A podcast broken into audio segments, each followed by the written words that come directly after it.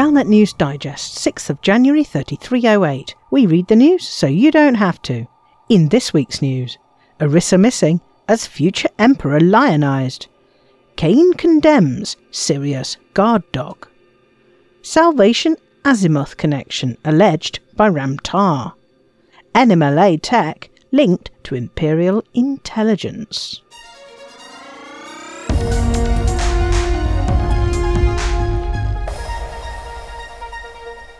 Emperor Arissa was notable by her absence at the traditional New Year celebration on Emerald, which was hosted by Princess Aisling. After a break last year due to the death of Prince Harold, the party was bigger and better than ever. The star attraction for many was baby Hector Mordanticus, who was brought along by his proud parents Prince Hadrian and Lady Astrid.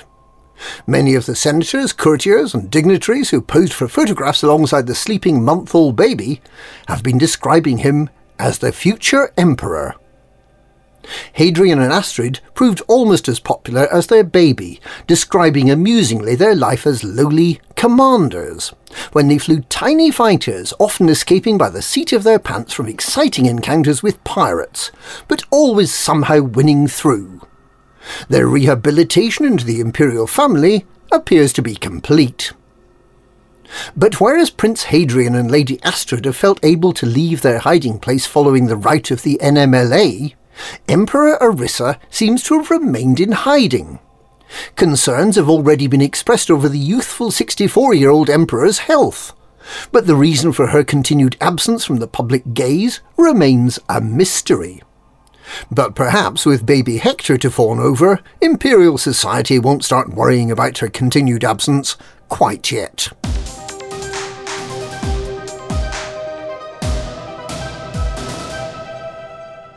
Ram Tah has accused Salvation of using the technology that killed the crew of the Proteus 200 years ago. Speaking for the defence at the court martial of Admiral Aden Tanner, Tah explained that he'd analysed the samples of Salvation's classified experimental equipment that Professor Albert Tesreau arranged to be delivered to Fleestock in Meene, and found them almost identical to the samples retrieved from the ancient Guardian Thargoid battlefield discovered by a research team from Azimuth Biochemicals back in 3113.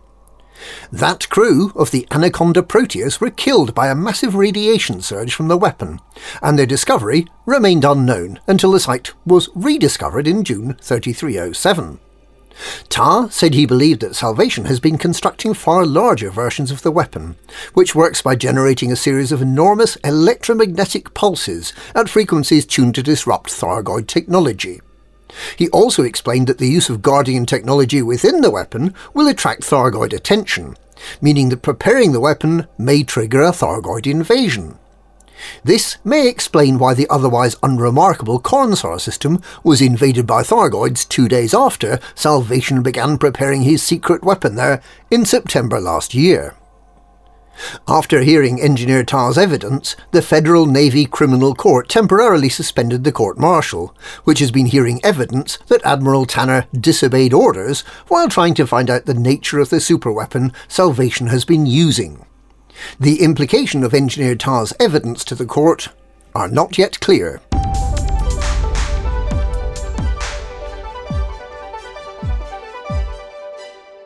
A whistleblower has claimed that Republican terror group, the NMLA, used secret communications technology developed by the Empire, suggesting that the NMLA may have had insiders in Imperial intelligence. Captain Saskia Landau of ACT claims to have knowledge of an Imperial secure network known as the Omega Grid from her time working in Imperial intelligence. She was later seconded from the Imperial Internal Security Service to the affiliated counterterrorism unit, where she discovered that the NMLA Dark Comms network seemed remarkably similar to the Omega Grid. Landau shared her findings with ACT's leadership, but she also decided to make the information public due to her fears that the NMLA may have supporters at the very heart of the Empire the manner of escape of the Theta Group from the Serene Harbour Interrogation Centre in January last year suggests that they have friends in high places. Although the NMLA is believed to have been defeated, sympathisers within the imperial mechanism may present an ongoing threat to security. Unnamed sources working in Imperial intelligence have confirmed that the Omega network exists. However, neither Imperial intelligence nor the Senate have responded to Landau's claims.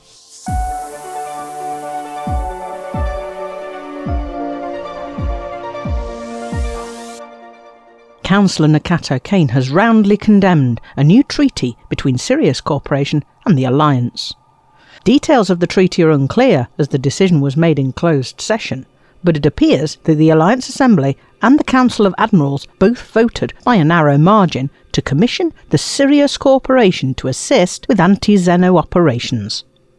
As an Alliance strategic defence partner, Sirius, which has a sizable navy of its own, will, according to Prime Minister Mahon, provide ships, materials, and personnel exclusively to help with defence against Thargoids which Mahon described as an increasing threat, despite the substantially reduced Thargoid presence in the past fortnight. Mahon speculated that the failure of the Federation and Empire to sign his Sirius Treaty and the consequent suspension of Aegis might have encouraged the Thargoids to attack.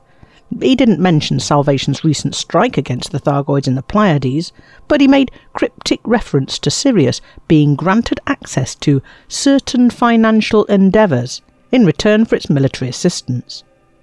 Councillor Kaine has previously expressed her concern about alliance expansionism and Mahon's deals with Sirius. She described the latest deal to hire Sirius to be the Alliance's guard dog as a blow to the Alliance's identity and criticised the secrecy surrounding the pact, which means both the details of the support being offered and the payment the Alliance will make remain secret. And that's this week's Galnet News. Galnet News, we read the news so you don't have to.